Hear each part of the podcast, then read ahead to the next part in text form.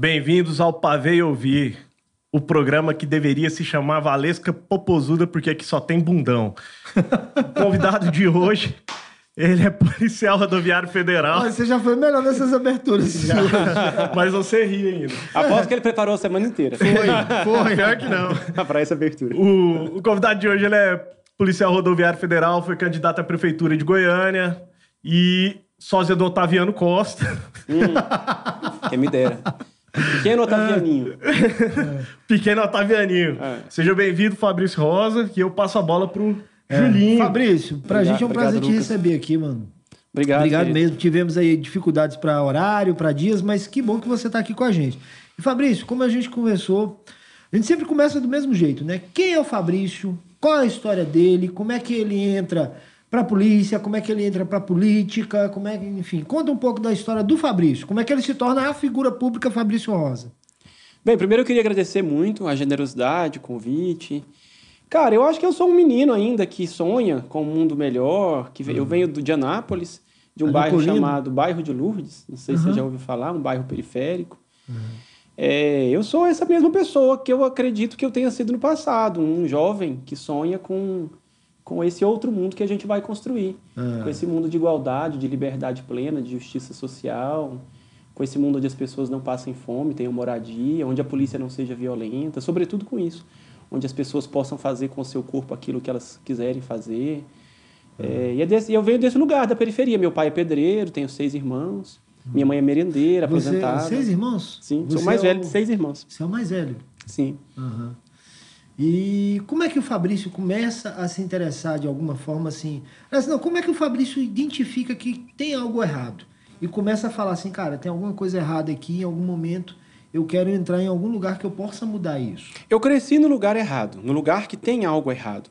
Eu cresci no lugar da violência, de ver amigos sendo mortos pela política de guerra às drogas, de ver familiares sendo levadas para exploração sexual pelo tráfico de pessoas, sim, próximos.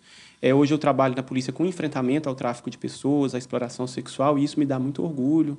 Então eu cresço nesse lugar da violência doméstica, de um pai que bate na mãe que tortura os filhos. então eu cresço num lugar onde eu percebo um mundo que tem algo errado sempre. Então Na é verdade, você, você correria até o risco de se acostumar que tem algo errado o tempo inteiro. Sim, e tem mesmo. Porque a gente vive no mundo da desigualdade. A gente. Isso é meio que a minha Bíblia. Assim, a gente vive no, num país onde a metade da população recebe até 450 reais por mês.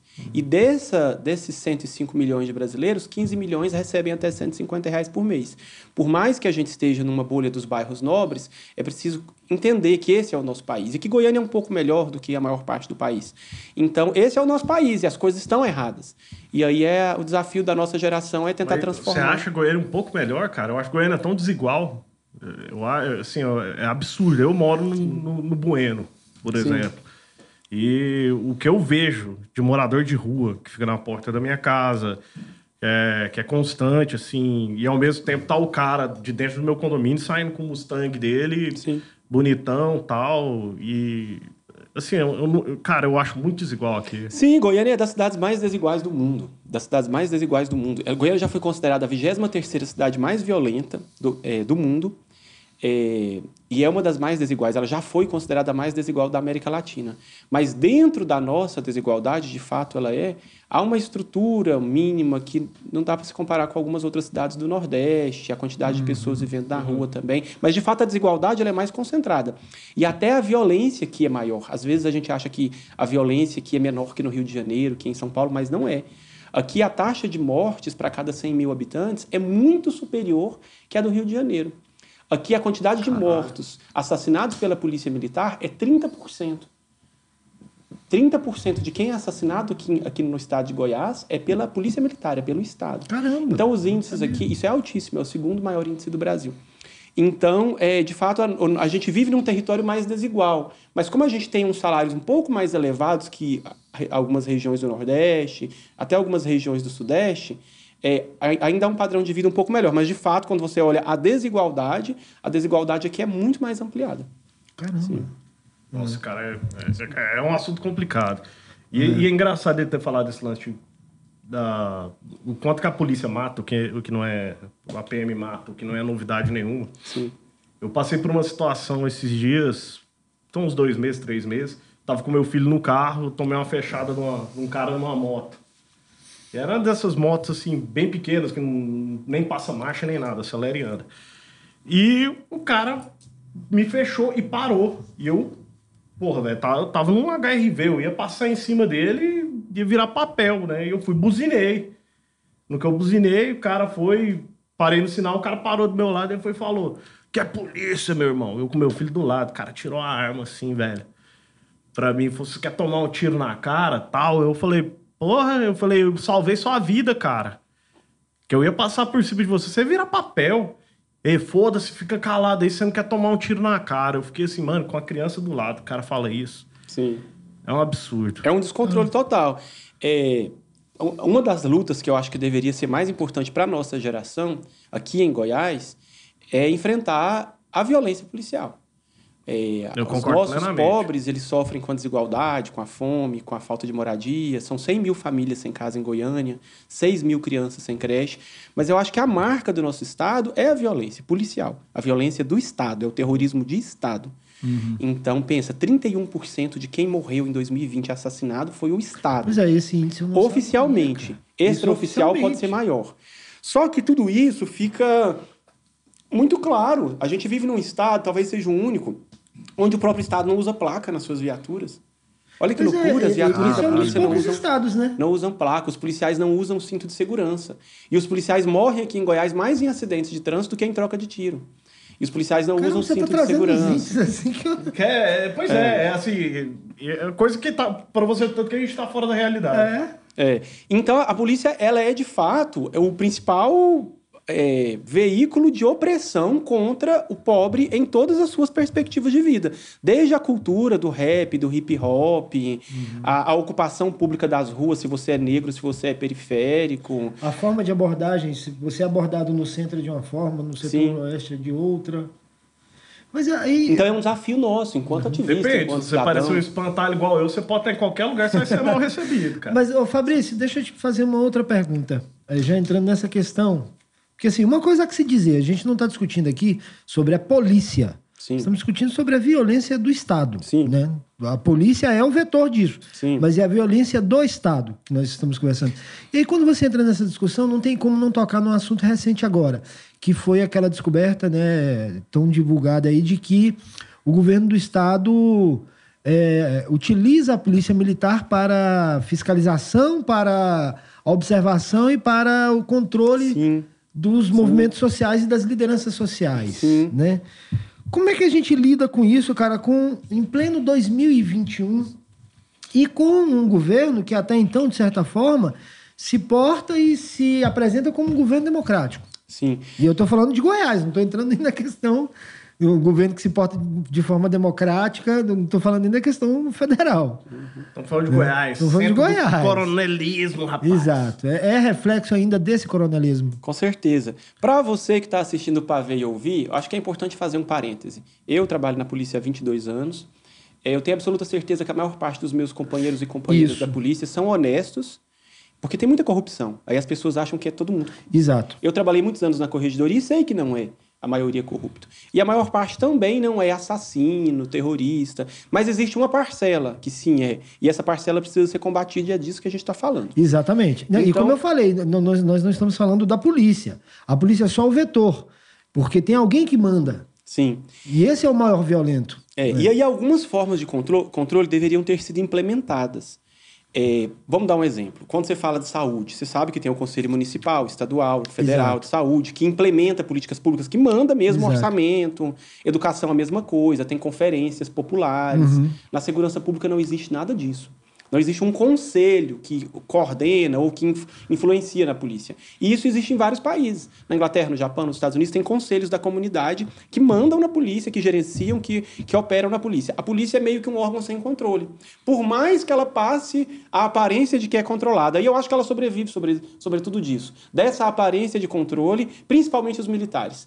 Então, é preciso controlar. A Constituição Federal de 88 não conseguiu fazer isso, os nossos constituintes não, não chegaram a esse ponto. Então a gente herda uma polícia que replica práticas autoritárias aprendidas na ditadura, especialmente criando um inimigo. Esse uhum. inimigo interno é o jovem pobre, é o jovem preto, é o jovem periférico. Antes então, foi o terrorista, no caso. Sim. Né? Antes era o esquerdista e hoje é o jovem pobre.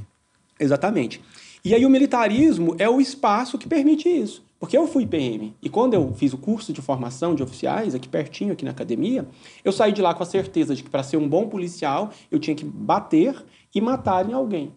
Então existe ali, vigora uma, uma educação para a guerra, onde o inimigo é o paisano folgado, que somos todos nós civis. Os civis são os paisanos folgados, e quanto mais pobres, mais folgados. É, então existe uma educação para a guerra, uma educação onde não se questiona. Eu estou falando tudo isso aqui porque eu sou da Polícia Rodoviária Federal. É uma polícia civil e federal. Ninguém manda no que eu vou falar fora do meu horário de trabalho, nem dentro do meu horário de trabalho. Então, é, os militares não podem falar. Então, é uma polícia que não se questiona, que não tem a oportunidade de se construir de uma forma diferente, apenas o pensamento hegemônico vigora ali dentro. Então, se você é a favor do Bolsonaro, ó, você pode fazer vídeo uniformizado, batendo palmas, sendo coronel para o Bolsonaro. Agora, se você é de esquerda, nem, nem na sua horário de folga você pode falar. Então, lá você pode pensar, mas na cartilha do pensamento hegemônico. Então, essa é a, característica do militarismo. Que eles é. querem dizer que é hierarquia, disciplina, que não é nada disso. E você acha que desmilitarizar a polícia seria uma, uma maneira já de um primeiro passo para, como é que fala, a gente conseguir tentar ter isso? se possível, é. controle, é. um órgão superior, alguma coisa assim. E, e, eu queria complementar a pergunta dele sobre a desmilitarização da polícia também do seguinte: é, é, é, existe uma informação, não sei até que ponto, de que essa organização de polícia militar brasileira, uhum. eu acho que é um, o único ou um dos poucos países que tem Sim. isso. Na maior parte dos países democráticos, e eu convido você que está assistindo para ver e ouvir, uhum. a, a, ler na internet que é eu estou falando. Bem, é, na maior parte dos países democráticos, é, não existe polícia militar. Existem algumas experiências, mas são excepcionais. Na Espanha, na França, tem, mas é uma coisa excepcional. Não como regra da polícia de rua. Nos Estados Unidos, eu estava conversando ali fora com o Ícaro. Ícaro, com o Ícaro, que ele morou lá há muitos anos. Lá nos Estados Unidos, existem mais de 17 mil corporações policiais. Sim. Porque tem muitas municipais, muitas estaduais, muitas federais. Federais são dezenas, não é só o FBI. E todas são civis. Na Inglaterra, todas são civis. Na maior parte dos países são civis, não são federais. E aí, você que está assistindo, fazer a polícia ser civil não significa, desmilitarizar no caso, não significa tirar, é, tirar as armas dos policiais, que o povo acha isso. Não significa tirar os uniformes, não é isso. A PF é civil. A PRF é civil significa garantir uma polícia civilizada e que não tem um tribunal próprio, que não tem um regimento é, é arcaico. eles mesmos se julgar, é, como é que fala? É, são, eles mesmos se julgam, né? Eles mesmos se condenam, eles mesmos. Sim, e isso é uma outra coisa que nós temos que fazer também. É acabar com corregedorias internas do próprio órgão. Isso não é só da polícia, é em vários órgãos. É, o próprio servidor não pode se julgar. Tem que ser um, alguém de fora para julgar. Então, eu já fui da corregedoria, fui corregedor da polícia e sou absolutamente contrário ao próprio órgão se julgar. Porque é constrangedor para o policial, eu estou lá julgando o meu colega, daqui a pouco eu não estou mais na corregedoria, aí eu vou trabalhar com ele na viatura. Olha que situação complicada. Ou já trabalhei no passado. Não há uma imparcialidade. Então, é. E não, não funciona, tem que ter imparcialidade, tem que ser julgamento de fora. Então, é, é, tem que ter instrumentos de controle, só para você ter noção, para a gente, se quiser mudar de assunto. É, é isso no, que eu falar. Em São Paulo, eles colocaram câmeras na, nos, nos, uniformes uhum. e, o, e o índice de homicídios, de letalidade policial, caiu a zero em alguns batalhões. Em alguns caiu a 2%, 3%, mas alguns caiu a zero. Então, olha como é importante essa forma de controle. Então, nós temos que instituir isso aqui também em Goiás. Uhum. Instituir a filmagem nos policiais. E eu sou policial e quero ser filmado porque eu tenho certeza de que eu ajo da maneira correta. E também tem gente que está errado. E aí a filmagem vai me, vai me servir como prova para mostrar essas pessoas que estão erradas também. Uhum. É, eu queria, na verdade, assim, primeiro duas coisas. A gente está discutindo isso aqui, gente, que é um assunto bem amplo e bem complexo para se discutir em um único programa e com uma única observação ou um único ponto de vista, que é o do Fabrício. A gente teria que ter outras pessoas e tudo. Sim. Mas é bom para que vocês entendam a, a, opinião e entendam algumas informações que a gente também, inclusive, não tinha acesso aqui sobre como funciona a polícia de uma forma geral. Mas eu queria entrar numa outra discussão, porque a gente está entrevistando e que a gente está batendo um papo aqui com Fabrício Rosa, Hum. que tem muito mais história e que tem muito mais construções aí históricas e organizacionais, enfim, políticas, do que ser um policial. Uhum. É, continuando com a história do policial, mais ou menos, mas Certo. já mudando de foco. Uhum. Você é membro do é, é, Rena, Renosp, Renosp, é uma rede de policiais LGBTs. Exato. E também do, da, da Policiais antifascismo. antifascismo. Né? Sou um Como é que é a sua organização no Brasil hoje? Você é um dos fundadores. Conta um pouco dessa história pra gente. Bem, é, Tanto do Renosp- quanto do antifascista. A Renosp é de 2010. Elas, Recente. É, é, o, o Policiais Antifascismo é mais novo ainda. É, A Renosp ela é de 2010. Ela surge num- numa tentativa de enfrentar a homofobia e a transfobia institucional. A gente sabe que tem LGBTfobia no mundo e na polícia não é diferente. Eu acho que na polícia ela é muito bem concentrada. É, assim. Na polícia é complicado, porque se esse cara queria dar um tiro em você, imagine em mim. então, é, então é, a gente é, nasceu com a ideia de enfrentar os casos de policiais que são perseguidos por serem gays, ou travestis, ou sapatão, lésbica, enfim.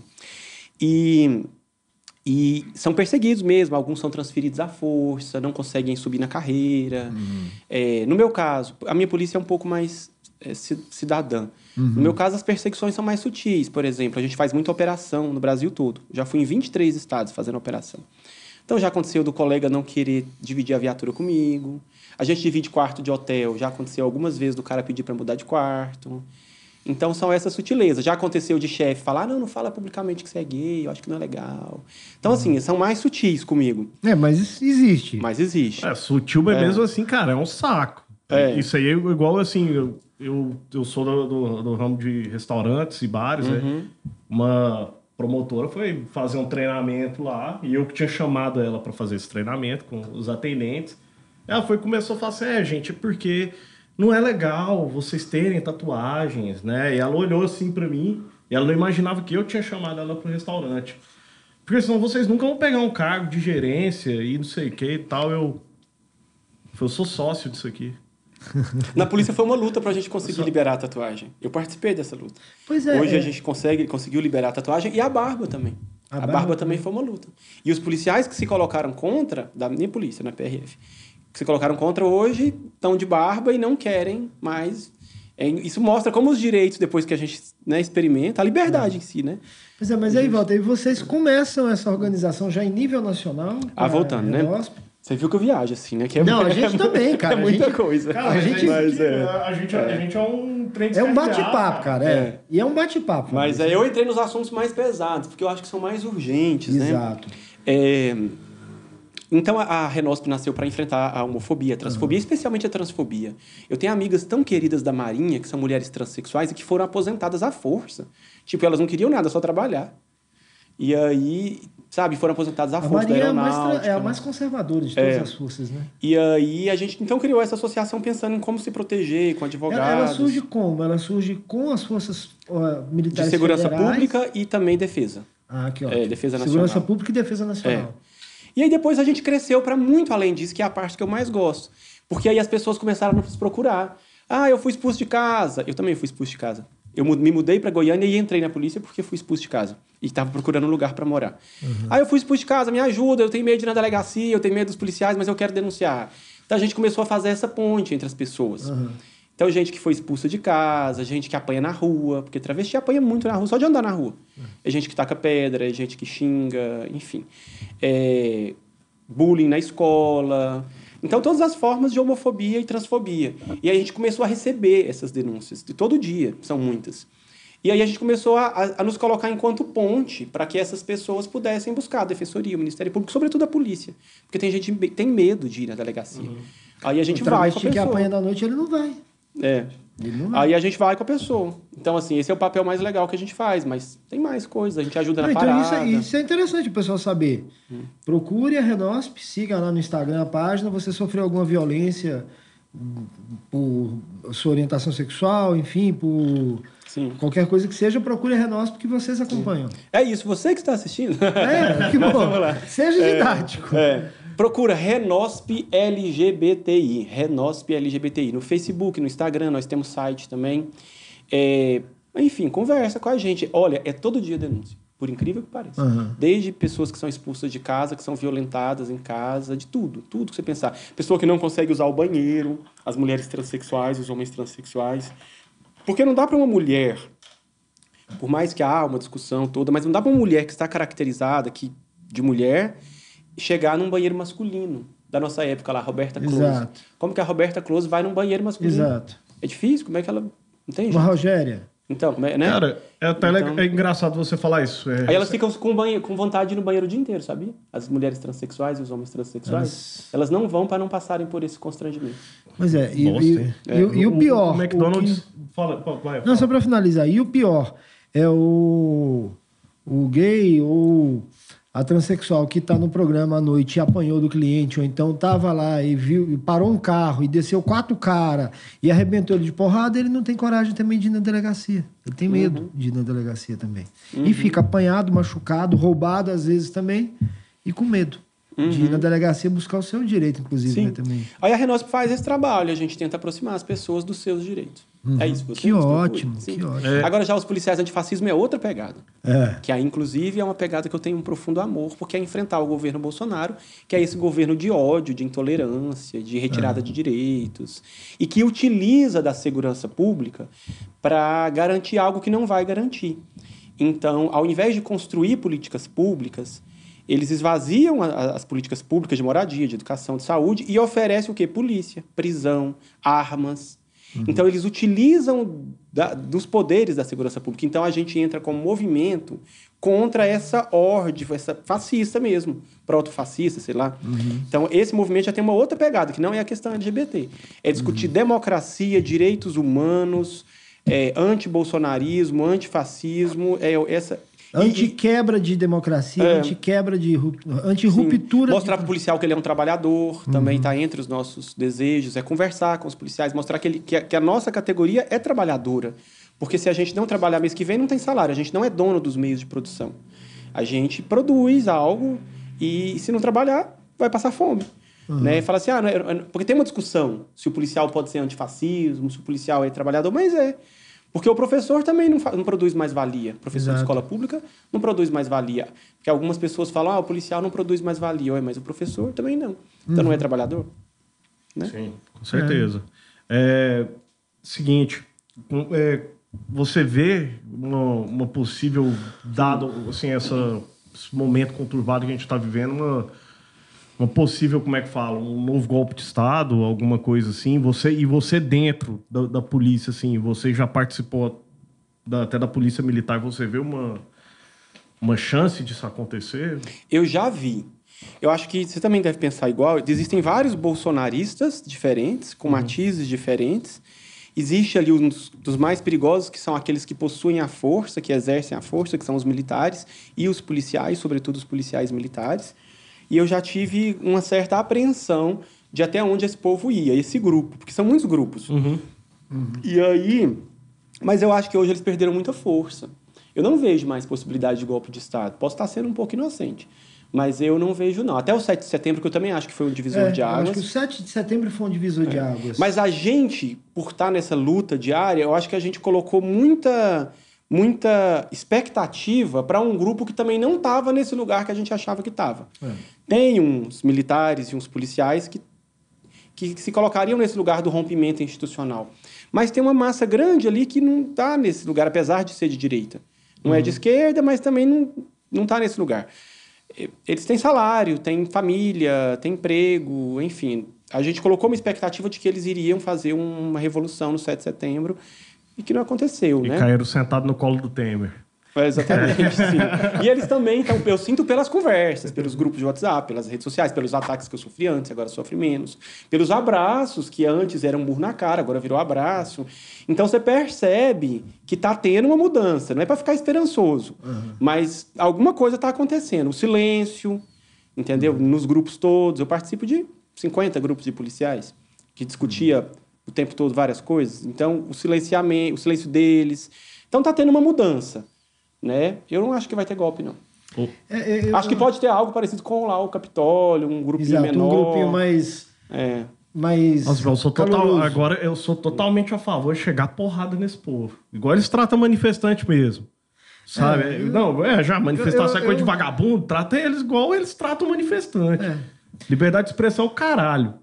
É o caralho. Chega porrada, velho. Eu, eu participo assim de grupos da escola que eu trabalho, Uhum. participo de grupos de amigos antigos e tal, e a maioria desses meus amigos são bolsonaristas. E é a mesma coisa, assim, uma coisa que a gente dizer aqui, não importa se é da polícia, assim, o que nós vivemos hoje, não importa se é o grupo policial, o meu grupo de amigos eu tenho isso, você tem bolsonaristas de diversas camadas. Eu tenho amigos pessoais de grupos que eu participo que ainda defendem o seguinte, cara, é o seguinte, é, é, exército na rua e pau na muleira de todo mundo. Eu tenho amigos que ainda defendem isso. Exército na rua e pau na muleira de todo mundo. E eu tenho amigos que estavam indo para essa linha e começaram a falar assim, cara, a coisa não é bem aí e tal, não sei o quê, mas viva Bolsonaro. A coisa não é bem assim e tal, mas Bolsonaro 2023, não importa 20 2022, não importa o que faça. Então você tem essas camadas de bolsonaristas. Então você percebeu que essa galera realmente perde um pouco a, a, a força ali no 7 de setembro, né? É, sentado no colo do vampirão lá. ô, ô Fabrício, é, é, última eleição você foi candidato a prefeito. Não, a Não, vereador. vereador. A vereador, quer dizer, vereador. É, eu ia entrar nessa Quem- questão Quem, do- quem foi a prefeito pelo Manu seu partido? Jacob. Foi a Manu. A Manu eu estudei com a Manu. É. Eu fiz o ensino médio com a Manu. Manu é uma Na querida época amiga. Aniversário dela é dia 4 de dezembro. É? É mesmo? Tem muitos anos que eu não a vejo, assim. É, mas um abraço pra você, mano. E um beijo. Vamos trazer a Manu aqui, ué. Traz a Manu, a Manu. Vamos trazer a Manu pra conversar. E assim, você foi na sua campanha, como ela foi recebida em cima de- dentro dessa, desse espectro que a gente está vivendo, que a gente já mencionou. Como foi sua campanha? E, e posso complementar? Vai, você sempre complementa. Eu, sei, eu, eu sou conhecido aqui, desculpa. A, a gente vai entrevistar o cara, ele responde a aqui. É, pergunta. eu, eu costumo falar muito, mas é porque eu gosto de tocar nos a assuntos gente vai ficando assim. mais velho, vai ficando assim. É, exatamente. Aceita os velhos. É, além de, dessa questão, como ele falou, é, como é que a sua campanha foi aceita e tudo, eu quero que você detalhe, inclusive, como está hoje o processo sobre aquela agressão que você sofreu. Que pode, po- poderia ser, inclusive, caracterizada ali como uma tentativa de homicídio, porque se Sim. tivesse a possibilidade, assim, com câmeras, durante o dia, o cara fez aquilo. E se fosse à noite, escondido? Ele faria pior. Então, Sim. fala o que ele falou sobre como foi aceito e o que você sofreu. Cara, senhor Lucas Pavel, quando você for candidato, o que chama a atenção é- são as coisas peculiares. Eu trabalho ao longo da minha vida, eu tenho uma formação franciscana da igreja, quase virei padre. E aí, é, eu trabalho muito com projeto social. Inclusive, ontem foi o Dia Nacional de Combate ao Câncer Infantil. A gente faz um projeto há oito anos com crianças com câncer. Trabalho com vários projetos sociais. Só que se falar dessas coisas, não acontece nada. E eu falo dessas coisas, eu produzo material, porque eu acho importante, porque quem tem fome tem pressa. Com certeza. É, faço isso cotidianamente. Só no Dia das Crianças foram quatro, um mais bonito que o outro. Só que o que dá visibilidade, e eu respeito a visibilidade, eu, enfim, eu acho que são lugares importantes também de se ocupar, são as pautas mais é, complexas e então, a minha campanha eu nunca escondi que eu sou um policial gay desde a primeira campanha. E no início as pessoas achavam. Fui até denunciado na corregedoria. fui denunciado na corregedoria. fui denunciado na corregedoria. Quando saiu a campanha? Na primeira, lá Olha, atrás. saiu o candidato a vereador gay, É, rapaz. ele é policial e é gay e tal. Sim, denunciaram na corregedoria, sim. Aí, e também nunca escondi, é, escondi que eu sou socialista, que eu acredito num outro mundo comunista, em outro mundo que não é esse que está aí. É, e também nunca escondi que eu sou antiproibicionista, que eu defendo a legalização das drogas, não só da maconha. É, defendo a legalização da minha liberdade. Eu faço com o meu corpo o que eu quiser. O corpo é meu. O Estado não tem o direito de interferir na minha, no meu desejo, na minha autonomia, na, na minha vontade. Então, é, sempre deixei tudo muito claro. E tentei fazer isso da forma mais lúdica e pedagógica e colorida possível, para que as pessoas pudessem ver e gostar. E o resultado sempre foi muito bom. Eu não tive a sorte do meu partido fazer o mínimo, mas eu tive 4.300 votos. É, fui o 13º candidato mais votado de Goiânia. Só tem 12 vereadores que foram mais bem meu votados do voto, que eu. Não tem problema. O meu voto. E, eu, é, e foi uma campanha bem barata. Eu gastei 5 mil do meu bolso. O- Então- E, Fabrício, é, mas assim, teve porrada de outro. e Qual que é seu partido? Primeiro foi o PSOL? do PSOL. PSOL. Se- Eles não te deram apoio ou- É, pouco. Assim, o partido também não tem tanta estrutura, né? É, e há uma luta. para que não sei, eu sei que o PCdoB não é de Correntes, né? Não. É, é, eu não vou nem entrar nessa discussão, porque Não, mas também dá- nem faço parte ficar dessa três, história mais. Vamos ficar três horas aqui discutindo É, isso. nem faço parte Mas dessa é um história. partido de correntes. Então, cada corrente, que é um grupo político muito orgânico, muito fechado, histórico, vai lutar pelo seu ali. Então, eu, vão, são vários grupos. E eu- Corrente seria tipo a cédula de igreja? Não, Essas não, cé- células, é né? pior do que O, o isso. que a é- gente estava falando é ali tipo sobre o PT, por exemplo. O PT é o PT maior também é de partido de, de correntes que existe.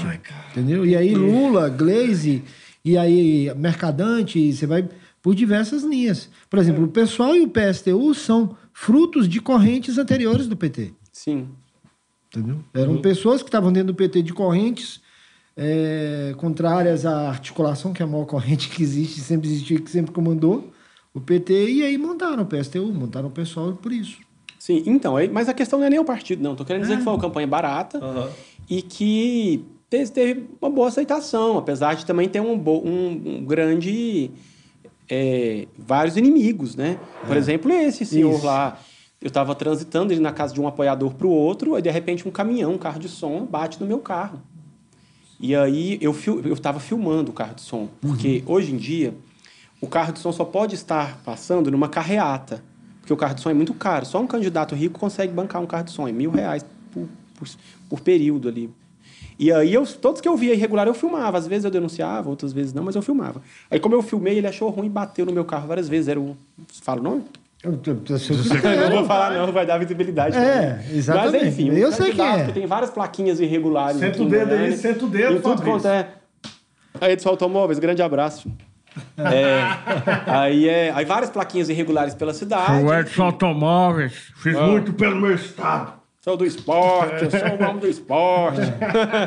tipo isso. Pois é, e conta Aí- aquilo ali, porque aquilo Enfim, ali foi aí o cara bizarro. bateu no meu carro, uma coisa bizarríssima. Aí bateu várias vezes, aí eu tentei fugir, ele foi atrás de mim, bateu na traseira, enfim, foi uma loucura, tem um videozinho lá. Não, ali, ali foi tentativa E de aí o pior foi cara. depois, que aí ele fala que eu tava, o meu namorado é negro, e eu- um outro amigo que era um assessor, que era, Revolta, um beijo pra você. era assessor e amigo, e aí também era negro. Aí o pior é o depois, que ele fala assim, ah, eu bati no carro porque tinha dois caras esquisitos, dois negão estranho, é, que fiquei com medo, bati no carro dele porque eu tava com medo. Com aquela cara de, de urso de pelúcia do Bruno? Sim, mas quem vê de longe não é. Ah, mas, pelo é, amor de Deus, é. cara. Mas enfim, aí, mas quem tá lá não vê, gente, né? Aham, enfim, tá. mas é, é a replicação dos preconceitos depois. Não. Aí depois ficava mandando áudio pras pessoas e as pessoas me encaminhavam. E esse trisal, falava que a gente era trisal. Eu, o Bruno e um cara que nem é trisal, que não tem nada a ver. Mas podia ser também. Mas é. mas. Aí mandavam os áudios, acabava chegando em mim. Sim, era um, aí o posterior foi a homofobia escancarada e o racismo escancarado. Que ainda é pior do que o carro. Exato. Foi, não, o, o É, o poster, carro é é, é, o- é- pra mim, assim, ali foi, sei lá como que se car- caracteriza, mas se ele pudesse, ele mataria vocês.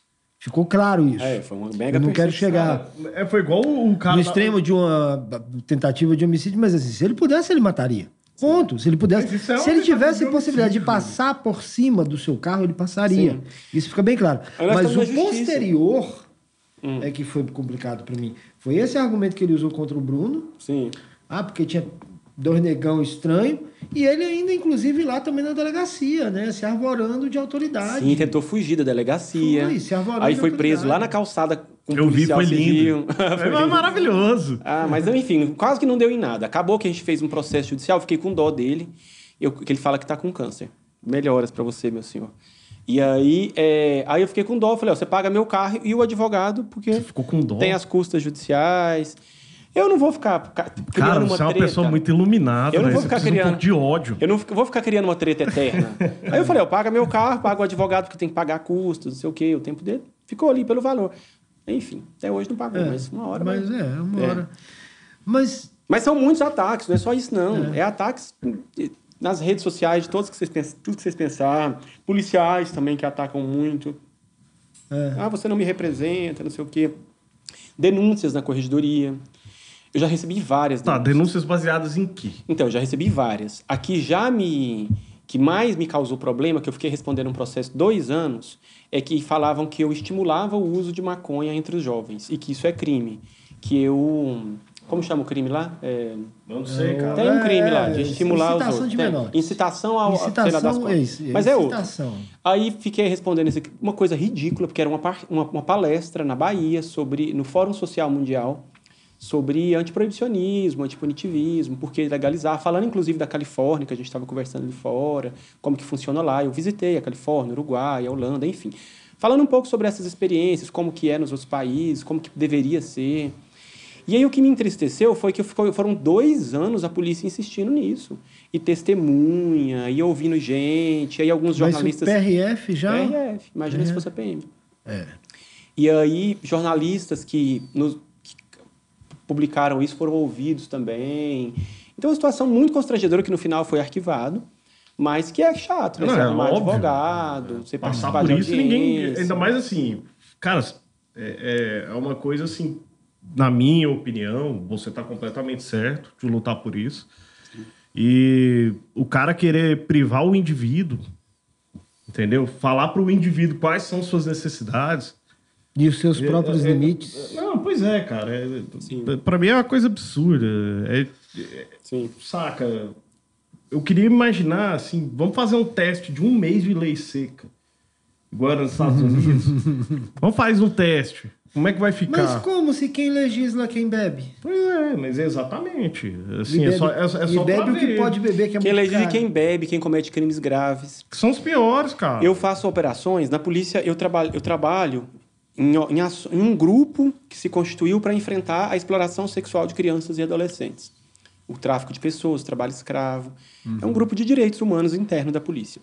Então a gente faz operações no Brasil todo. Quando a gente vai nos prostíbulos, os mais caros, a gente encontra quem legisla. Exatamente. Não é só quem bebe.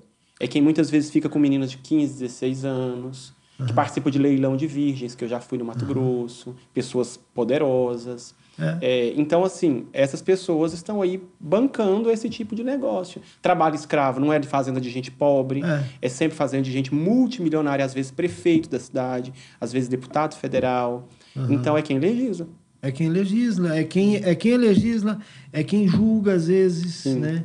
E aí é a mesma coisa, né? Como a gente estava falando da polícia e tal, em todas as áreas. Você tem os corruptos, você tem as pessoas que cometem erros, mas assim, eu queria mudar de assunto para entrar Sim. num assunto que para mim é muito mais importante hoje. Sim. Aí eu vou entrar de uma outra forma, falar assim o seguinte, cara, né? Quem odeia beijinho no ombro e tchau, Uhum. né? Falei da Porque- Valesca Popozuda, cara. Exatamente, eu tô fazendo essa brincadeira por sua causa. Beijinho no ombro e tchau. Porque é o seguinte: enquanto te perseguem, você faz projetos fantásticos, maravilhosos. Além do que você fez no Dia das Crianças, da criança com câncer e tudo, eu queria que você pontuasse os seus mais anteriores, os seus, seus primeiros projetos da criança com câncer e tudo, mas a gente vai discutir Uhum. prioritariamente o Esperança Sobre Rodas. Sim. Então me conta um pouco do que você já fez e da onde você chega agora no Esperança Sobre Rodas. Nossa, eu já fiz muito. Porque desde a adolescência, como eu É, falei. desculpa, beijinho Eu sou de uma. Quando a gente é pobre. Inclusive, eu não tenho uma visão muito é, crítica ao, à, questão da religiosidade da periferia. Quando você é pobre, você não tem muita oportunidade. Quando eu era criança e adolescente, eu só, a única coisa que eu tinha para fazer era ir para a igreja, que era uma igreja franciscana, no caso. Mas eu nasci ali, ali já fiz sempre muita ação social. Hoje os evangélicos ocupam esse lugar que Sim. era dos franciscanos, dos... Sim. Das comunidades eclesiais de base. sim. Ainda mais. Anápolis. É. E aí, é, eu sempre trabalhei muito com criança e adolescente, com projetos sociais de várias vertentes. Esses últimos agora, no Dia das Crianças, foram quatro. Teve um que foi lindo, que a gente levou uma piscina para dentro de uma ocupação. Uma piscina mesmo. Pensa, umas crianças de um assentamento, uma piscina no calor, porque estava calor ainda. Então foi muito legal. Teve um outro que a gente plantou 200 árvores. Eu vi umas freiras maravilhosas da Aham. região noroeste. Vocês eh, Você colocou, eh, nós estamos plantando o futuro. É, foi muito legal. As crianças plantando. Eh, As Nossa, crianças você falou agora com a futuro. voz de, tipo executiva FM. Não, mas é porque eu achei bonito pra caramba aquilo. É, teve de tudo, enfim, é- são muitos anos. Esse eu tenho muito orgulho, esse que se chama Policiais contra o Câncer Infantil, porque é tentando colocar a polícia num lugar bom e tentando também mostrar para o policial a, a limitude, é a limitude que fala? A limitude da vida. É, como a vida é precária, é, é, é, pequena, é urgente, como a gente pode morrer daqui a pouco, como as crianças com câncer lidam com tudo isso, lidam com alegria. Hum. Então a gente criou esse projeto há oito anos. É Hoje até legal para o policial se aproximar do cidadão também, né? É. E, e, ele se lembrar como humano também, né? Porque às Sim. vezes a gente se porta nós mesmos, que não somos porra nenhuma, é, não tem uma autoridade nenhuma, a gente se porta como se fôssemos imortais como Sim. se tivesse o dia de amanhã. E, e, eu acho muito importante isso. Mas o que eu achei é legal isso. foi a visão que ele deu. Que, é, que você falou assim de Sim. você veste a criança como policial, você raspa a cabeça para que o policial conte o que você me falou lá. Sim, e aí o projeto hoje é feito em 35 cidades. Ontem foi o Dia Nacional de Combate ao Câncer Infantil. Então hoje eu estou um pouco emocionado ainda, porque visitar o Hospital Araújo Jorge é um lugar de emoção, viu? É, você vai lá, 600 crianças com câncer que eles atendem mensalmente. Às vezes você vai lá tirar umas fotos para divulgar o projeto, quando você volta já morreram algumas. É, um, é muito, você fica sensibilizado. E aí, é, a ideia, quando a, a, marca do projeto é os policiais rasparem o cabelo. E aí, alguém fala assim: ah, você está raspando para ficar igual a criança. Não é. A ideia era o contrário: é que a criança se sentisse é, se sentisse como se fosse um policial, como se fosse uma autoridade, uhum. para que ela tivesse coragem de rapar o cabelo, porque elas não gostam. E aí vai caindo um pedaço aqui, um pedaço não, aqui. Uma criança saudável já é difícil cortar cabelo. É. E aí cai os pedaços é péssimo, pior ainda, então elas têm que raspar. E é muito dolorido. Então, quando a gente raspa é para encorajá-las, para que ela fale assim: ah, aquela autoridade é, você tem o cabelo raspado, também vou raspar. Então, a ideia é que ela veja a autoridade e fale: ah, eu sou uma autoridade. Então, a gente dá uma carteirinha, às vezes coloca o uniforme. E a gente faz tudo para elas se sentirem autoridade. Então a gente faz um passeio com elas. Vai no Vila Nova, vai no Goiás, vai no Atlético. E aí leva a escolta. A escolta da polícia só escolta autoridades. Presidente, o Papa, não sei o quê. Então a gente leva a escolta para falar: olha, você é uma autoridade, está sendo escoltada. E é uma autoridade para quê? Para é enfrentar, para enfrentar a doença. Ela é uma autoridade para enfrentar a doença. Enfim, mas é um projeto que eu tenho orgulho. Agora, o atual é, é esse, Esperança sobre Rodas. Isso. Eu estou com uma redução de carga horária na polícia por causa do doutorado. E aí tô trabalhando só à distância. Aí falei assim, ah, vou me dar o direito de comprar um motorhome, quem não sonha com isso? não é? Eu acho que todo mundo sonha, né? O seu doutorado é em que área? Em Direitos Humanos. Direitos Humanos. Sim. É. E aí, é... aí comprei um motorhome, eu e o Bruno, com a ideia inicial de... Eu achei que ele viria, inclusive. Pois é. Ele foi convidado. Bruno, cadê você? É. Aí a ideia inicial era fazer uma viagem, que eu estou fazendo um estudo comparado de policiais que trabalham com direitos humanos na América do Sul. A ideia era fazer uma viagem para entrevistá-los presencialmente. Aí nasceu a ideia do motorhome. Mas como a gente não conseguiu fazer essa viagem ainda, a gente tá, transformou o projeto aqui para nossa realidade local. Uhum. Aí botamos o Wes Gama para trabalhar. Beijo, Wes, se você nos assistir. E ficou fantástico, cara. Botamos o Wes para pintar. E aí estamos fazendo um projeto chamado Esperança sobre Rodas. A ideia é o quê? A gente ocupa o espaço público. Vamos para as praças, aí faz sarau de poesia. Estamos conhecendo várias bandas. Cara, toda cidade tem uma banda que quer um espaço. Assim, eles querem, ai, pelo amor de Deus, não sei o quê. Então a gente comprou caixa de som, projetor, aí dá espaço para aquela banda.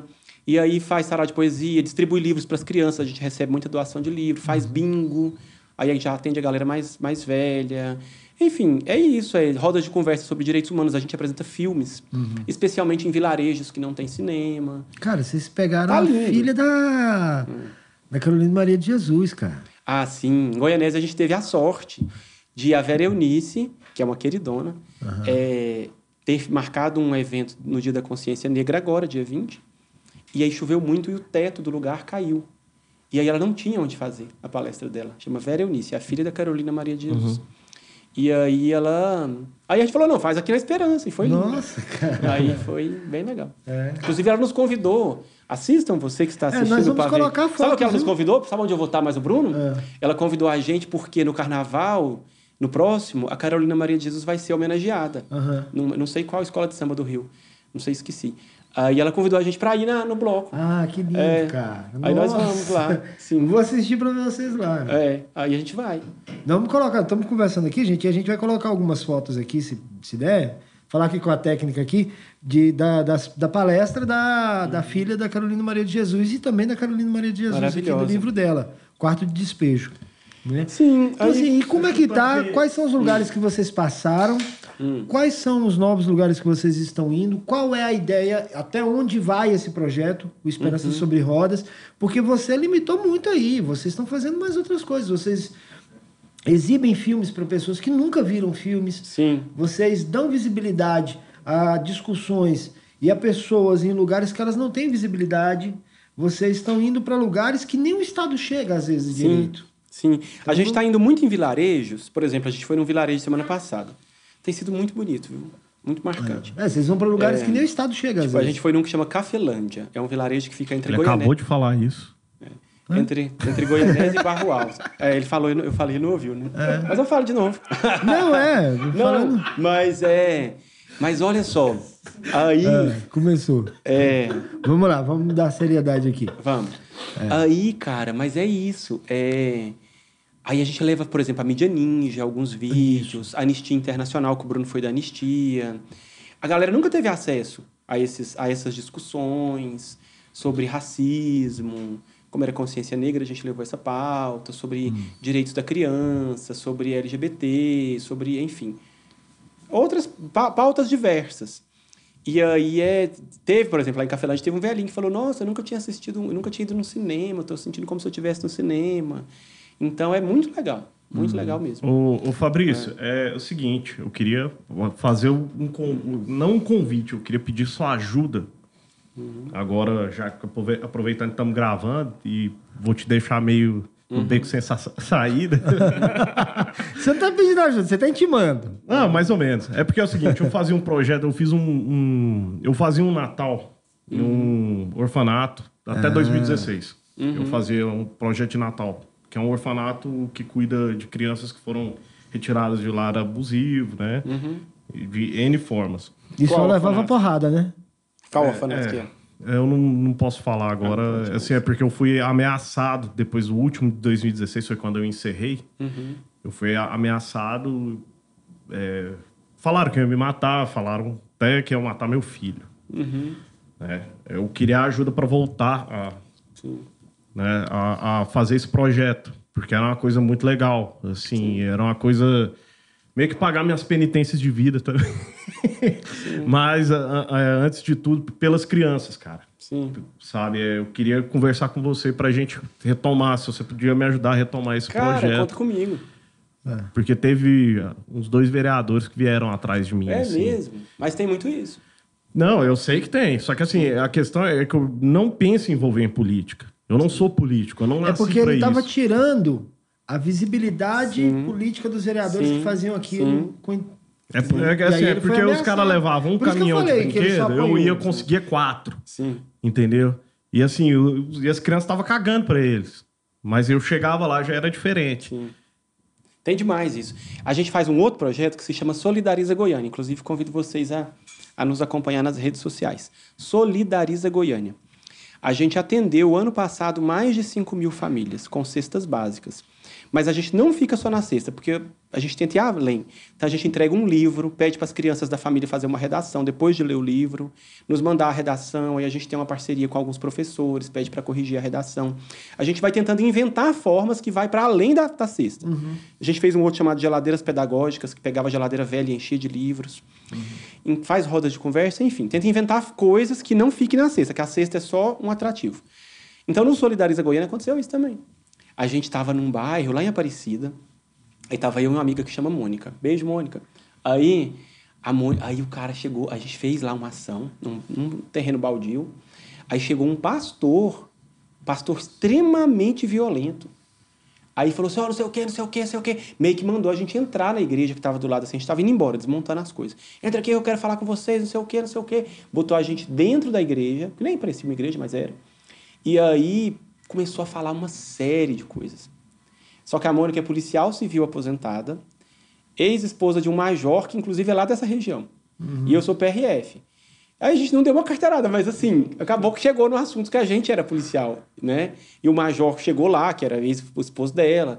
Então, o cara ficou tão sem graça, mas tem essa disputa de Mas a território. intenção dele Não, foi é, mas oprimir a- A, vocês. expo- a intenção dele era, era oprimir a gente, porque a gente não era pra gente estar lá, porque a gente estava disputando o Mas pelo território menos dele. vocês tinham essa carta na manga, e eu que sou um Zé Ruela. É. Não tem porra nenhuma. Acho que a pessoa mais poderosa que eu conheço é o Júlio. Você tá fudido. Mas tem isso, tem uma disputa de território para dar a cesta básica. É isso. E às vezes Por isso que eu traficantes. falei assim, ó, e você às vezes só apanhou, traficantes que porque- impedem a gente de doar a cesta básica pra, em alguns lugares também. Traficantes também? Sim. Eles querem só ir. Aqui em Goiás tem isso também. Não é só no Rio, não. Ah. Às vezes eles que querem dominar ali, não pode chegar, tem que pedir autorização. Não, e se você se souber que você é policial, pior ainda. Sim. Né? Pior ainda. Pois é, e, É, vamos cortar todas as partes que fala que ele é policial. Vamos lá, mas vamos continuar com aonde vocês já fizeram e quais são os lugares novos. Ah, tá. Em relação à Esperança Sobre Rodas. Sigam a gente nas redes sociais, tá muito bonito. Tô Tá- com muito tá muito legal, cara. Esperança Sobre Rodas. É, Esperança Sobre Rodas. A gente já foi. Começou na cidade de Goiás, que foi muito legal. Que cidade, hein? Uhum. Que cidade. Não é as, as- não tô falando dos prédios e das ruas, mas das energias, dos ativismos que existem ali. Ali é uma cidade Eu sou viva. Pirinópolis. Eu sou Ali é uma Pirinópolis. cidade viva. Não, mas não é isso, não é essa disputa. Tô, tô brincando, cara. nem Isso é. porque rola É, Eu essa também sou. disputa. Minha família, minha mãe mora no Caxambu, lá em Pirinópolis. Mas, é, mas não é nem isso que eu tô falando. Eu tô falando assim, da quantidade de, de personalidades entregues à causa humana que tem em É, Goiás. em Goiás. Não é? Pirinópolis não tem. Não. Não Não, tem. Pirinópolis é cachaça. É, é assim, é, são todas as causas. E aquilo que você falou da, da, da identificação de um espaço público como uma outra visão. Mas só terminar o roteiro rapidão. Aí Pirinópolis, aí fomos em Séries, Rialma, Goianésia, Cafelândia. Sexta agora estamos indo para Olhos d'Água, já ouviram falar? já, demais, Sim, demais. já, a primeira vez que eu fui em Olhos d'Água foi em 2000. fui não tinha nem asfalto lá direito Sim. na Eu fui cidade. Cacheiro agora- viajante, cara, de 2012 até 2015. Vamos ficar agora quatro dias em Olhos d'Água. Depois vamos para para Pirinópolis, para Canto da Primavera. Aí depois vamos topar pra- vocês lá. é, aí depois vamos para o Festival da Mídia Ninja, para São Paulo. Aham. Eu esqueci o nome, mas tem um nome lá do Eu festival. sei. Sim. Aí é isso, aí vamos parar para o Natal. E é isso. E volta para outros projetos. Não, aí não para. E depois continua com Esperança Sobre Rosas. Mas A é gente quer. A nossa meta é fazer pelo menos 50 cidades. Mas assim, de, Se você desse- deixar o cabelo ficar um pouco mais grisalho, Hum. Eu acho que você podia. Otaviano Costa. Não, não, é porque tá, cara, tá essa mania. Tem galera que tá ganhando grana com essa porra de sósia. Você Ah, podia usar essa porra. Cara, eu queria uma foto. Eu queria o Otaviano Olhar. Costa do Ele lado. falou do aqui, eu vou até olhar. Peraí, não é? Otaviano Costa. Não tem nada a Otaviano, ver. cara. Não, mas vamos lá, Fabrício. Hum. Eu quero continuar com a discussão sobre o seguinte: das que lá. você fez, Hum. você me contou uma história muito legal, que eu acho que isso é importante. Assim, Esperança Uhum. sobre Rodas, além de ir em lugares que o Estado não vai, pela quarta vez eu estou falando. Uhum. É, além de ir em lugares que o Estado não vai. É o Alzheimer. você- É, é, é, é um daqueles três alemão lá, né? É o Alzheimer, o Parkinson, o Não, o seu é Alzheimer. mas vamos lá. Vou falar sério. É, além de vocês é, irem em lugares que o Estado não vai darem uma visibilidade a coisas que às vezes as pessoas não dão muita importância, além de vocês levarem acesso à cultura, à informação para diversos lugares e tal, tem também a questão da ressignificação dos lugares, que eu acho isso é importante. Sim. Que foi o que você falou, por exemplo, que aconteceu em Goiás. Né? Conta um pouco dessa história. O que, que aconteceu lá? Foi em Goiás, né? Que você falou da, da casa que era o tribunal antigo. Ah, sim, essa foi maravilhosa. que é a ressignificação dos é. espaços públicos. Só falar mais um pouco do Esperança, que eu não falei, assim, Ah. do que, que eu tenho aprendido com isso. Você já viu que eu falo rápido, né? E que eu Não, sou que bastante bom. acelerado Que e tudo. bom. Mas eu tenho aprendido o quê? Que é preciso ser menos estressado. Às vezes a gente manda um ofício para a prefeitura pedindo para usar um lugar, chega lá já é outro lugar, depois já é outro, depois já quer que a gente faz na calçada, depois já é outra coisa, depois, depois é alguém mal educado. Como isso foi acontecendo várias vezes, em todos os lugares, sempre de um jeito diferente, meio que a gente está tentando se entregar. Falar assim, ah, não, tá bom, então isso aqui não vai ser assim, vamos fazer o jeito que dá. Vamos fazer. Estamos aqui, vamos fazer. É, nem, a gente nem briga mais. Que na primeira cidade a gente tentou. A gente tá na sexta cidade, então a gente não tá nem aí mais. A gente fala assim, ah, tá, é pra fazer naquele lixão, qualquer coisa, qualquer lugar, mas a gente vai fazer. Fabrício, é, dá uma sugestão. É, uma sugestão assim, porque tem um, um amigo meu, o Fu, né? A gente até entrevistou ele já. Ele tem. Ele tá à frente, ele é um dos caras cerebrais de um projeto que chama Eu Solidário. Uhum. Que ele faz doações, é, tanto de livro, Uhum. comida tal, Eu com a galera. É, se você quiser, eu passo o contato dele pra E você. ele é uma tá figura entrando. histórica do hardcore brasileiro, do punk, movimento punk brasileiro, mo- movimento E hardcore. eles fazem um trabalho bem legal no entorno, na- nas partes periféricas, aí, de Brasília. De Brasília. Mas, assim, eu acho que seria legal fazer algo em, em- parceria, assim. Acho que seria Ah, vamos junto, interessante. vamos junto, É. sim. Vamos demais. E aí a outra coisa que eu tenho aprendido do Esperança também, que seja ação da, da cena da cultura, do rock, de- talvez você já tenha percebido isso há muito tempo. Mas é como o tempo é subjetivo, né? Nossa. Eu vivi, foram só, por enquanto tem só um mês o negócio. E a gente foi em vários lugares. Mas aí é muito intenso a quantidade de pessoas e de demandas e de sonhos e de vontades. E parece que foi um ano. E Né? de coisas que você Então, descobriu, e de pessoas que você encontrou, né? E de Lugares que o Estado não chega. Lugares que o Estado não chega. Falar em Estado não chega, a gente não tem nenhum financiamento ainda. Se você está assistindo o Pavê e ouvir, por favor, faça uma doação para o Esperança Sobre Rodas. É. Lá no Instagram você vai ver como é que doa. Esperança Sobre Rodas. A gente precisa mesmo. Tá aqui, porque, viu? Esperança Sobre Rodas. É caro, né, cara? Manter um carro desse, a gasolina no preço que tá, com esse governo nojento. Tá doido. E aí é. Tá doido. É, mas conta a história da ressignificação. Ah, tá. Eu- eu- Em Goiás foi o seguinte. Ressignificação dos lugares, É. eu acho que é uma questão importante. Vocês ficam embriagando as pessoas, depois elas vão pra. Dele. É. Não, tá tranquilo. Vamos lá, Aí, ressignificação não, dos Em Goiás foi legal, a gente fez um um dos encontros, que a gente faz alguns na, na- em uma cidade só. Um dos encontros a gente fez no Tribunal de Justiça, na primeira sede do Tribunal de Justiça de Goiás. de Goiás. E aí Um lá, prédio de 200 anos. acho que mais, 1700 e pouco. 1700 e É, pouco. Uhum. Mas é bonito o prédio. Do lado da Igreja do Rosário, é um prédio branco com amarelo, bem grandão. Uhum. Aí lá já foi um espaço de muita dor, porque a gente fez na sede onde era a sala da, do Tribunal do do Júri. Tribunal do Júri. E aí a gente fez o evento lá. Então, alguns servidores antigos, eles falaram assim, nossa, é, eu estou emocionado, porque aqui era um lugar de dor, onde as famílias choravam, onde as pessoas recebiam uma pena muito alta. E agora eu venho para esse evento aqui que fala de poesia, que fala de música, na mesma sala, depois de alguns anos, porque virou um museu, né? E aí, então, é um lugar de ressignificação também, sabe? Está sendo muito interessante para nós e para os outros. É isso, eu acho que é a ressignificação dos espaços públicos. Eu acho que o, o Esperança sobre Rodas ele pega um pouco isso.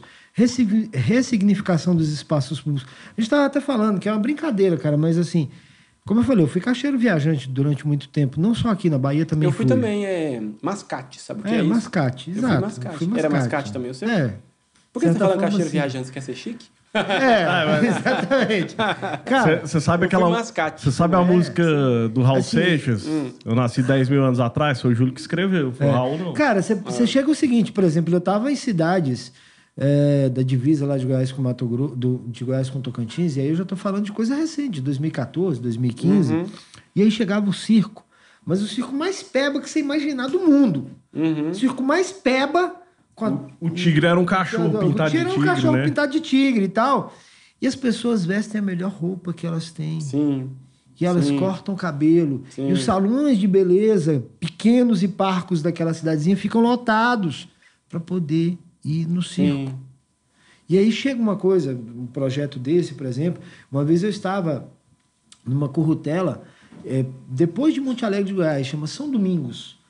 Você passa ali Monte Alegre de Goiás e tal, você entra, você, você entra para Posse, você entra na é, é uma cidade de Goiás que você sai de Goiás, entra na Bahia, sai da Bahia, entra em Goiás de novo para chegar. Chama São Domingos.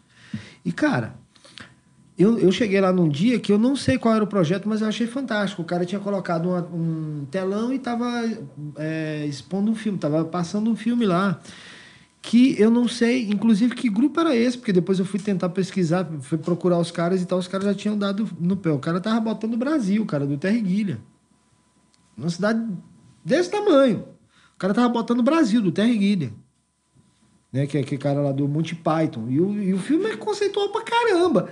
E a, a galera, cara, com a melhor roupinha, tudo assistindo e vendo aquilo, falando, cara, que, que, que cena mais nonsense do mundo, né? Uma cidadezinha no, no interior aqui do, do centro-oeste. Onde o Estado do não chega. Sim. Onde o Estado não Onde o chega. Estado não chega, sim. É. E o cara tá passando o Brasil do Terriguilha e a galera tá é, assistindo com interesse. É. Não sei até que ponto que tá absorvendo e entendendo aquilo, mas tem uma absorção, tem. Enfim. É a coisa mais nonsense do mundo, mas assim, o mais importante é isso, é a ressignificação dos espaços, que era numa praça pública. Uhum. Que provavelmente o prefeito nem sabia que esses caras estavam fazendo lá. Sim. Entendeu? Que até hoje, inclusive, eu fico tentando descobrir quem eram esses caras. O que, que vocês estavam fazendo lá, filho? Me explica. né? Passando o Brasil do Terra e Guilha numa cidadezinha do interior. Fala. Não, não ia falar nada, não, É cara. porque você tá assim. com- Não é não, eu só tô com torcicolo. Ah, tá. Mas vamos lá. E Vamos. quais são ah, os projetos futuros agora do Esperança Sobre Roda? O que, que vocês têm por esses dias agora? Lembrando o seguinte, que esse programa vai ao ar na próxima... Tá indo ao ar agora. Tá indo ao ar agora, exato. Hoje, Agora é hoje, tá, indo, tá indo ao ar hoje, dia 2, 3 de, de, de Sei dezembro. lá. É. Vamos olhar aqui. bêbado. Porque a gente tem que... Eu também bebi pra caramba. Mas é o É. seguinte. Não, eu Não, na falei verdade ué, é o que a seguinte. gente vai pra Olhos d'Água, depois Pirinópolis. Exato. E a gente tem ido assim. Nós estamos, nós estamos no ar hoje, dia 2 de dezembro. Nós estamos no ar. O que, que vocês Então, têm do dia 2 o que de que dezembro a gente em tem diante? ido? Sexta agora, que eu não sei, quatro? Sim. É. A gente vai pra Olhos d'Água, fica lá quatro dias, depois Pirinópolis, depois vai na nave Ninja. Isso. Aí depois, é, a gente está construindo a agenda de janeiro. O que a gente tem certeza é Uruaçu. Inclusive, quem não conhece o Memorial da Serra da Mesa tem que conhecer. É o maior museu a céu aberto do estado de Goiás. É muito maior do que esse aqui da PUC, muito mais bem feito, bem legal mesmo. Aí a, a curadora do memorial nos chamou, talvez vai ser lá o evento, mas vai ter outros lugares. E aí nós vamos para Uruaçu e Corumbá também. Corumbá é a terra do. Não sei. Tem vários, vários escritores famosos de, de Corumbá. Eu sei, eu conheço cara que fabri- fabrica queijo lá, que é sensacional. É? Lá come- começa o caminho de Cora também. Sabe já ouviu falar do caminho de Cora? Já. Que faz de Corumbá, começa lá em Corumbá? Começa em Corumbá. Corumbá, Pirinópolis e vai até... É, É, cidade de Goiás. Corumbá é uma cidade Sim. sofrida porque ela tá do lado de Pirinópolis, né? Então, aí o pessoal não dá a importância devida à cidade. Sim. E tem registros históricos importantes ali também. Sim. O Paralelo 14 passa lá. Enfim. Exatamente, É, o paralelo é isso? 14 passa lá. Tem a placa lá, aqui passava o Tratado Sim. de Tordesilhas. Na polícia eu fiz a, a escolta da tocha. Aí que eu descobri isso. Foi? É. Você viu aquela placa de madeira? Aqui passava o Tratado Foi colocado durante as. Olimpíadas. Isso. Foi? Foi. Aí colocaram lá, aqui passa o paralelo, é, os tratados de Tordesilhas. aquela- Exato, aqui Passa passa o. Tratado de Tordesilhas, na placa de madeira, bem feita, Sim. de madeirinha. Eu achava que era antigo aquilo. Sim, Não, é agora das Olimpíadas. E te perguntar, você vai Pode ir candidatar? Acho que eu vou ao banheiro. Pode, Pode Acho ir. que é o pode. banheiro? É. Vai lá, pode, ir mesmo? sem problema. Depois você volta. Vamos... Depois você volta. É. Não, a gente não, vai a ficar gente falando mal de você não. aqui. A gente não corta, não. Agora, sério, mano. Aí eu vou te provocar e olhe pra aquela câmera ali, ó. Olhe pra aquela câmera. Olá, É o seguinte, é, você não pode falar qual é a instituição que você ajudava, mas o que que você fez e como é que você foi barrado? Vamos lá, foi o seguinte. Eu fiz uma. Olhe pra lá. Geralmente. Não, vou olhar pra lugar nenhum, não. É, O que, que eu fazia? Eu fazia uma arrecadação de brinquedos, Ah. alimentos não perecíveis e pedia ajuda para alguns restaurantes, alguns fornecedores e tal, pra gente fazer uma ceia Aham. de Natal, né? Pra essas crianças. E na época você era chefe de cozinha, inclusive, né? Era. Quando eu comecei, sim. Quando eu terminei, não era, não. Ah. Não era mais, não. Mas, e aí eu usava alguns pontos estratégicos da cidade, né? Eu, eu usei vários restaurantes pra galera chegar, de- deixar o brinquedo lá tal, é, como doação. é, dava até um, algumas casas até davam desconto na conta pra galera que fazia a, a doação de brinquedo, de roupa e etc. E nisso, a gente chegava no dia 25, no próprio dia 25 mesmo, eu também chamava artistas, né? Chamei DJ, chamei banda, eh, eu já chamei gente para apresentar teatro lá, para ter um, um dia de Natal para essas crianças, entendeu? Porque dava dia 25 eu não tinha nada. Não tinha nada. Às vezes os próprios funcionários que levavam assim um peru, alguma coisa, faziam uma ceia. E eu. Não, eu levava até. E isso e aí vamos só conceituar aqui, crianças que foram retiradas de casa por abuso sexual, por Sexual, violência. Não, cara, tinha criança que falava assim: ah, porque minha mãe vai vir me buscar, cara. É foda. A Isabela foi, quando eu comecei a namorar com ela, ela foi logo no último. Um menino abraçou ela e falou assim: tia, me leva. Ela foi, cara, foi chorar. Ela foi chorar, saca? E assim, só que esse último a gente fez muito barulho. Porque eu consegui 22 po- eh, pontos de arrecadação eh, dentro de Goiânia. Cara, foi uma coisa tão. A gente conseguiu tanta doação que eu tive que. Eu não tinha mais onde colocar. Eu cheguei Teve que na- procurar outras Cheguei, instituições. não, eu cheguei na casa da minha mãe, eu tinha um quarto lá parado lá, cara, eu empilhei coisa dentro de um quarto lá. Das crianças? É, não, foi falando do, do, do- do- do Natal. Do Natal, o último que ele fez, que ele sofreu ameaça. Cheguei, cheguei em amigos, é, pedi lugar também. Cara, foi uma loucura. Já a gente conseguiu, foi quatro caminhões de doações. A gente está com um projeto bonito agora, que já tem a ver com o Natal. É um projeto financiado pelo Banco do Brasil. E, cara, que projeto, viu? É, eles estão financiando, estão doando é, duas mil cestas e todas elas são agroecológicas. Então é assim, a gente marca na ONG tal, aí tal, na ONG tal vai ser 200 cestas. Mas não é uma cesta dessa do mercado, não. É assim, vai lá 200 cara do ovo, que leva o ovo, o outro leva o leite, o outro leva a farinha de mandioca, o outro leva o polvilho, o outro leva o arroz, o outro leva o feijão, tudo, o milho, é tudo de produtor rural local. Então é, é tratado diretamente com os produtores. Direto com os produtores. Que massa É isso. muito cara. legal, um projeto muito bonito. Uma, co- uma coisa que eu ia te perguntar: é, você vai candidatar novamente? Vou candidatar. Nunca vou parar de candidatar, eu vou ser tipo Pantaleão. Sonho. Não, eu espero. pese mas- todo o respeito que eu tenho pelo Pantaleão. Eu espero e vou trabalhar para isso, inclusive, para que você se eleite. É o já seguinte, logo. Eu eu, gosto muito eu vou falar uma coisa que eu sempre Eu falo. também. Eu não gosto de político. Eu, assim, não é que eu, eu não gosto, eu cobro político. Eu, eu acho parabenizar político porque ele, ele fez o correto para mim é a mesma coisa do cara que dá um carro pro filho porque ele estudou. Não, é o não é mínimo. igual, não é. Não, é o mínimo. Cara, Não é, não. o político ser bom para ele cumprir o- o- os deveres deles para, é, para é. cidadão. Não, é. então. Porque você me considera um político, né? Não, não Eu sei. eu não, eu- o que, que eu ganho para trabalhar 24 horas para dar cesta básica, para para Não, isso você não está entregar? sendo político. Então, Não, não, você é tá porque sendo tá comparando. Não, mas isso mas que é- na noção das pessoas é ser político.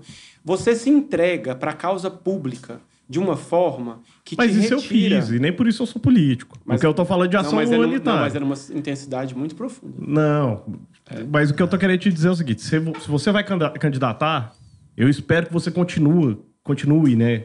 Com a sua. E caso seja eleito, você continue com sua integridade intacta, porque a gente sabe quando entra no, Sim. na fossa com as Sim, baratas, é- né? sim, sim. A, a, a coisa Sim. por Sim. forças maléficas ou, ou benéficas, as pessoas Na mudam. verdade, é uma corrente do mal. É, Mas, exato. mas, mas aí é que tá, Pavel. Não, Você- não que eu não esteja É. torcendo, eu torço, na verdade, para que você consiga. É a mesma coisa que eu falei pro Marlon, que esteve aqui. Marlon é um querido, mora no meu bairro. O Marlon Roubei é- vários votos, votos seu, Marlon. Ele é O do Mar- meu bairro. Inclusive. O Marlon a gente fez com ele há duas semanas atrás. Marlon é um querido, gosto dele. E assim, eu espero a mesma coisa que eu falei para ele. Eu espero que você continue com esse espectro Sim. de pessoa do bem mesmo. Não cidadão do bem, pessoa do bem mesmo. Pessoa humanitária mesmo. Porque a gente sabe que a coisa chega lá. É, é por isso que eu falei. É Eu que não... é interesse, é as pessoas que têm interesse em se manter eternamente e as pessoas que têm interesse é, financeiro. Não, eu sei. Mas- Mas, mas é, por isso que. é, Cara, é por isso que eu falo que eu nem me candidato. Porque se eu um não dia eu nenhum dos dois interesses. Se um, se um dia eu chego lá, eu vejo um corrupto, eu vou resolver na porrada com o cara. Entendeu? Mas, ô, É, Pavel, eu, eu- eu não, eu não tenho, aí- eu não tenho essa. Como é que Pavel, fala? aí eu Essa pego- capacidade mental de, de, De diálogo. de diálogo. Eu, eu não Acho que tenho todas cabeça. as Eu- eu- pessoas eu são, são necessárias. Eu tentei não tenho capacidade física para isso, então, para esse embate aí. Eu não- tentei ensinar, eu tentei não, eu tenho conseguido, inclusive. Mas tenho orgulho de dizer isso, assim, que muita coisa de diálogo eu puxei ele e falei, vem cá, vamos aprender Foi umas mesmo, coisinhas aqui. mesmo, Mas vamos lá. O, Ma- o Marlon falou sobre isso, Pavel. Na nossa conversa, o Marlon falou sobre isso. Eu não sou vereador, eu estou vereador. E ele falou também sobre a dificuldade de, de você levar as suas pautas sem discutir com, inclusive, o escroto, o filho da, o filho Sim. da mãe. Eu estou sendo processado nesse momento pela Gabriela Rodarte. Ah, é? Sim, aí falou pra mim, eu, nossa, me processa, é um Gabriela, eu orgulho, vou te xingar. Porque eu quero pegar a peça dela, no direito a gente chama de peça, aquela Isso. petição lá. Eu quero pegar a peça e enquadrar, porque é uma ódio ao bolsonarismo. A Ela tá- discussão era sobre qual, homofobia. Qual é o, o argumento? Qual é Ela ela? foi assim. Ela te enquadra no quê? Então, eu. é, dia 28 de junho é o Dia Mundial do Orgulho LGBT. Exato. Aí é, teve uma propaganda do Burger King, não sei se vocês assistiram, onde Aham. crianças falavam, ah, é normal ter um pai gay, um tio gay. Crianças naturalizavam a A Ava questão. Santiago sofreu ataques por causa disso. É, aí no, aí no dia seguinte eles fizeram várias falas homofóbicas. Aí teve uma audiência para contrariar as falas homofóbicas deles. Uhum. E nessa audiência eu falei que eles são indiretamente responsáveis por- pelas violências todas, da travesti, Uhum. blá blá blá, que eu falei aqui. E aí eles Aí ela me processou, falando que eu cometi um crime de injúria, porque eu estava dizendo que ela era criminosa, que ela matava as travestis, que ela matava as crianças que sofrem bullying, que ela expulsava Matar não, mas você tem uma parcela de responsabilidade uma por isso. Exatamente. Com Eu certeza. falei que ela era responsável. Aí me processou. Gente, só que a peça não fala só disso. A, a petição lá fala de tudo do bolsonarismo. Tudo. Sobre armas, sobre Que escola sem partido, sobre o que eles chamam de ideologia de gênero. É umas 40 peças, é umas 40 páginas sobre todos os assuntos advogado que se dispôs a ligados. escrever Lá do Rio de Janeiro, inclusive, o advogado. Nossa. Aí eu tô processado por ela, a audiência é em janeiro. Eu não dei muita visibilidade para isso ainda. Se ganhar, a gente faz um churrasco Não, lá na é. Casa Cabral. Vamos fazer. Aí eu não dei visibilidade pra não isso, porque eu tô esperando ver o que, que eu faço. Porque também é um palco pra uma fascista. Exato. Entendeu? Aí eu fico pensando o que fazer. Sim. Não, a gente faz uma Fabrício, festa de comemoração uma quando você ganhar. Eu- Infelizmente, a gente costuma dizer isso aqui, né? Infelizmente, quando o papo é bom, o, passo- Hum. o tempo passa rápido e a gente nem percebe. E o tempo passou muito rápido. Então, eu queria que você. é, Porque a gente tem que encerrar, infelizmente, gente. Agradecer mais uma vez a presença do Fabrício. E eu queria que você fizesse suas considerações finais. Quais são os seus projetos aí imediatos? A quem você quer mandar recado? A quem você quer agradecer? E pra gente fica o nosso Olha muito na obrigado lente pela daquela presença. câmera e ali. abre seu coração. Pra quem você tira o chapéu? Bem, eu quero tirar o meu chapéu para o Bruno Revolta. É o Eu ser- também, É eu um dos também. seres humanos mais bonitos que eu conheço. Eu também. Conviver com você diariamente tem sido um aprendizado, tem sido muito bom. Ah, cara. É, Agradecer a galera do meu partido pela paciência, nós somos seres falhos e é difícil algum, alguns avanços, mas a gente tem conseguido estabelecer alguns consensos. E quero dizer que eu estou disposto para enfrentar a desigualdade, a violência, a truculência, o autoritarismo, o fascismo, e os meus projetos passam por isso, tanto da minha vida pessoal quanto política. E é isso, tamo junto. Que bom, cara. Pra gente foi um prazer ter você aqui, Fabrício, de coração. Obrigado. Prazer um imenso grande mesmo, prazer. cara. E eu espero que a gente possa marcar outras vezes para discutir temas mais polêmicos com mais profundidade. Sim. Que foi o que a gente, por exemplo, fez no início, né? Alguns temas bem polêmicos, mas para a gente discutir com mais profundidade, às vezes, talvez até, quem sabe, com outro lado também, uma discussão mesmo sobre os assuntos mais polêmicos. Mas para a gente foi um grande privilégio, um grande Obrigado. prazer ter você aqui, cara. Tamo junto. Viu? Obrigado. Muito obrigado. Isso. E para todas Obrigado a as vocês. É. vossas excelências, senhorias, é, sei lá o que, que vocês são, mas são os queridos. Obrigado por estar com a gente mais uma vez. Deixa o seu like, compartilha com a vovó, vovô, titia, mamãe, papai, todo mundo e até o próximo Pavê Ouvir. Isso, agradecemos aqui, gente, a nossos parceiros. É, casa- é, como é que é? Via 21, Via Big 21, Green, Casa Cabral, Big Casa Green, Cabral, Leandro Capela, Batista, Leandro Batista. Tudo que aparece aqui embaixo. Isso, tudo que tiver aqui embaixo aqui. Valeu, galera. Obrigado. Um abraço.